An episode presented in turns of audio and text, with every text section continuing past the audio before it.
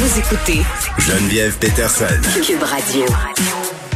14 heures, c'est l'heure d'accueillir Pierre Nantel. Pierre, comment vas-tu?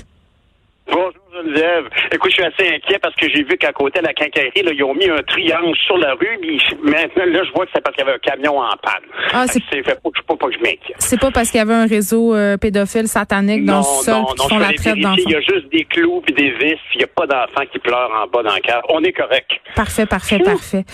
Euh, On rit, mais c'est quand même. incroyable. Ben, on rit, mais c'est pas drôle. je veux dire, euh, moi aussi, je- on dirait que j'éprouve un peu le besoin de rire de tout ça, mais c'est juste que les théories du complot, il y a vraiment des gens en ce moment qui sont en train de perdre la carte, qui croient à ça, qui partagent ces inepties-là sur les médias sociaux. Et ça dit quelque chose, euh, peut-être de la détresse et du manque de confiance envers nos institutions puis les médias traditionnels euh, euh, qu'ont les gens. Peut-être, tu sais, que c'est pour ça que... Non, non, tout à fait raison. Je veux dire, euh, il y, a- il y a- il y a quelque chose qui se passe là, ça sert à rien de se mettre la tête dans le sable. Il n'y a aucun doute que les, les algorithmes, les réseaux sociaux, ils sont Mm. pour beaucoup des espèces de, de, de qu'on appelle souvent une espèce de phénomène de chambre d'écho sur les réseaux sociaux, ce qui fait que on se parle entre nous. Tu sais, si je me fie qu'à Facebook ou à- aux réseaux sociaux que je fréquente, ben, tout le monde pense comme moi. Parce que, moi, par exemple, je sais pas, moi, j'aime les voitures et le brocoli, ben, on, on parle donc constamment de voitures et de brocoli. Alors, ça me donne une impression que c'est super ça, la vérité. C'est peut-être- euh, super ça qui est important. C'est peut-être pour ça aussi qu'on vite, il y a des scandales qui se créent parce que Ben oui. tout le monde se parle euh, avec les algorithmes et puis euh, des, des peut-être des problématiques qui auraient été soulevées avant, euh, au bout de quelques semaines, deviennent gigantesques au bout de deux jours.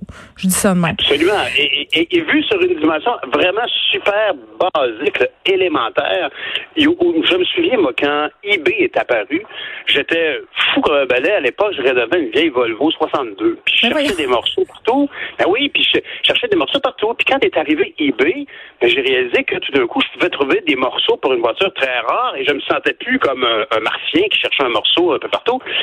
Mais tout d'un coup... T'avais trouvé ta communauté.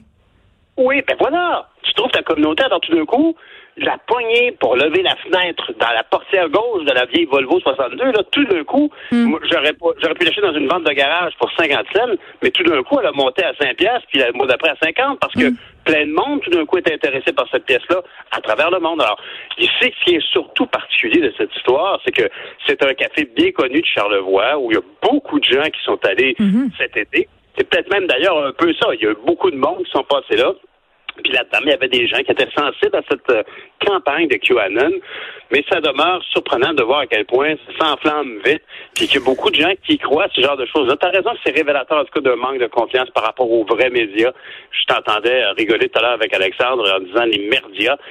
C'est triste et euh, il faut prendre bonne note de ça en tant qu'artisan de ça. Ben, il faut s'assurer qu'on on maintienne le dialogue. Puis peut-être qu'il y a des blagues que j'ai fait en début de quand j'ai commencé à te parler.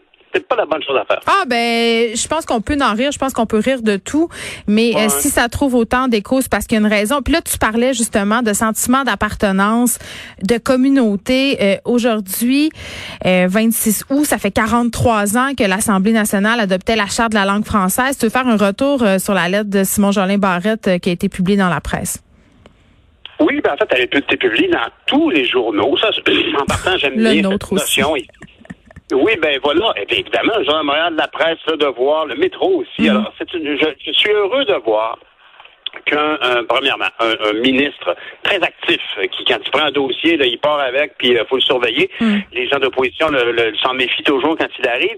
C'est un gars très dynamique. Et surtout, ce que j'aime, c'est que c'est quand même un gars très jeune. C'est un gars qui fait partie de cette nouvelle génération qu'on qu'on doit écouter, à qui on doit faire de la place. Puis je suis heureux de voir qu'il fait qu'il commence par une, une leçon d'histoire. Il recommence par dire à quel point ça a été structurant pour la, la loi 101 pour la culture québécoise. Et pour le Québec dans l'ensemble, aujourd'hui, je peux dire que certainement que des, tas de gens qui sourcillaient du côté des anglophones à l'époque, aujourd'hui qu'on comprenne que ben, c'est la bonne chose pour que les, les- les Québécois se sentent entendus.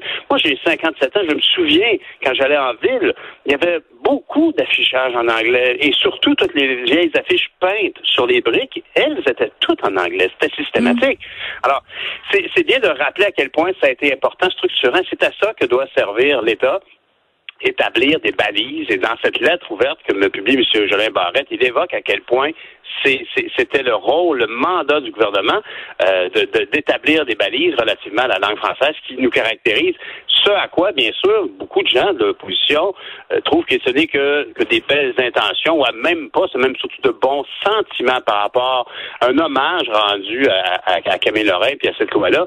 Je pense quand même qu'il faut y voir un signal de l'ampleur, de la pleine appréciation de ce qui a été fait, puis ça, ça annonce l'ampleur de ce qu'il veut faire, ce qui m'apparaît très important. Je pense que les, les jeunes aujourd'hui euh, vont, vont et, on en parlait un petit peu ce matin, il y a un sondage dans la presse qui témoigne à quel point les enjeux liés au nationalisme, mm. liés à la protection de la langue française, c'est le propre des baby boomers, euh, et que les jeunes, qu'est-ce que tu veux que je te dise, ils ont grandi dans le monde qu'on leur a laissé, ben, ils ont grandi aussi dans un monde post-référendaire. Je pense que ça change énormément la donne, le Pierre.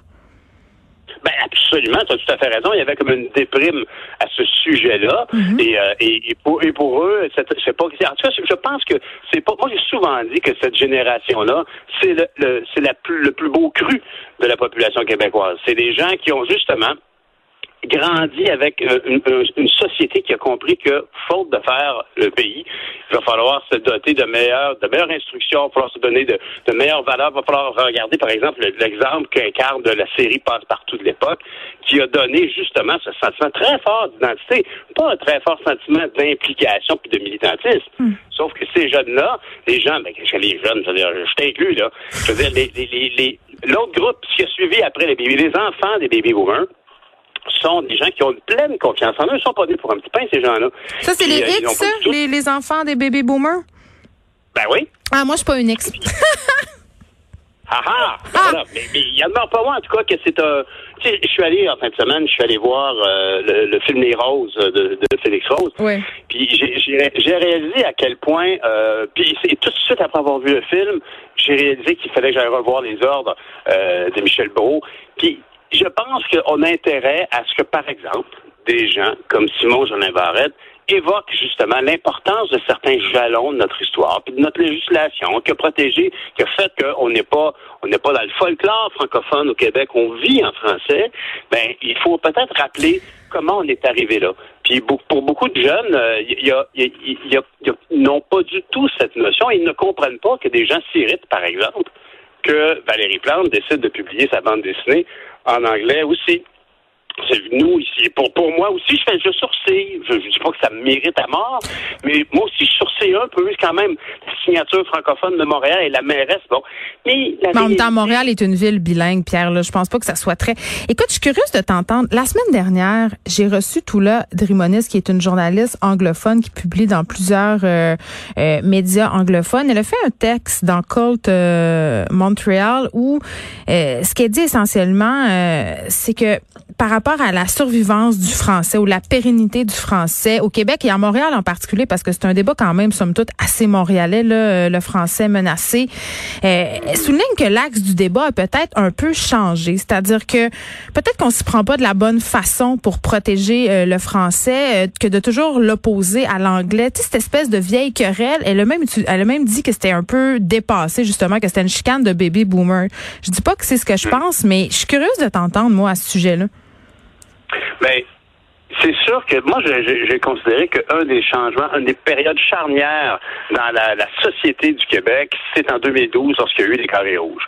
Et, ces gens-là qui marchaient dans la rue disaient à, leurs parents, écoutez, vous autres, vous êtes endormis, là, vous avez oublié, vous avez tout comme transmis votre, vos beaux principes, mais vous, vous, vous êtes endormis. Puis vous, ce qui vous intéresse, c'est d'aller au Costco, puis d'aller acheter euh, une bouteille de capre, puis d'en avoir pour quatre ans.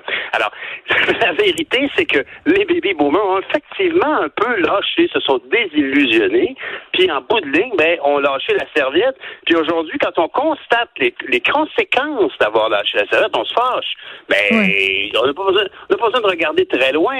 J'en parlais ce matin avec Sophie Durocher. Comment imaginer que bon, on demande à des grandes entreprises, des grandes bannières euh, qui ont des noms en anglais, comme mettons Gap, mais maintenant c'est marqué en dessous euh, vêtements. Mm. Euh, c'est la même chose pour un paquet. Le descriptif doit être en français. Mais Guy Nantel, Guy Nantel, dans ses propositions pour le PQ, dit qu'on devrait les taxer ces entreprises-là qui ont des, qui choisissent de garder leurs noms anglophones. Évidemment, on fait, on n'inclurait pas là-dedans les prénoms, les noms, là, mais c'est une idée qu'il avance. Ben, ben, c'est simplement, tu vois, je pense qu'il y a comme deux niveaux de réaction. En général, à avoir d'ailleurs de l'actualité, mais surtout lorsque ça rapporte à des enjeux qui sont sous-jacents. Par exemple, ici, la langue française, ben, je pense que il faut, euh, il faut faire, il faut pas être trop avoir une réaction allergique à une situation euh, qui, qui, nous frappe comme celle-là, par exemple, de dire que c'est sûr que moi, quand je passe sur Ontario puis que je vois un magasin de hamburgers, c'est marqué Burgers and Fries, comme si c'était le nom d'un concept. Euh, ben, voyons donc, ça n'a aucun sens. Et il n'y a pas de descriptif en français.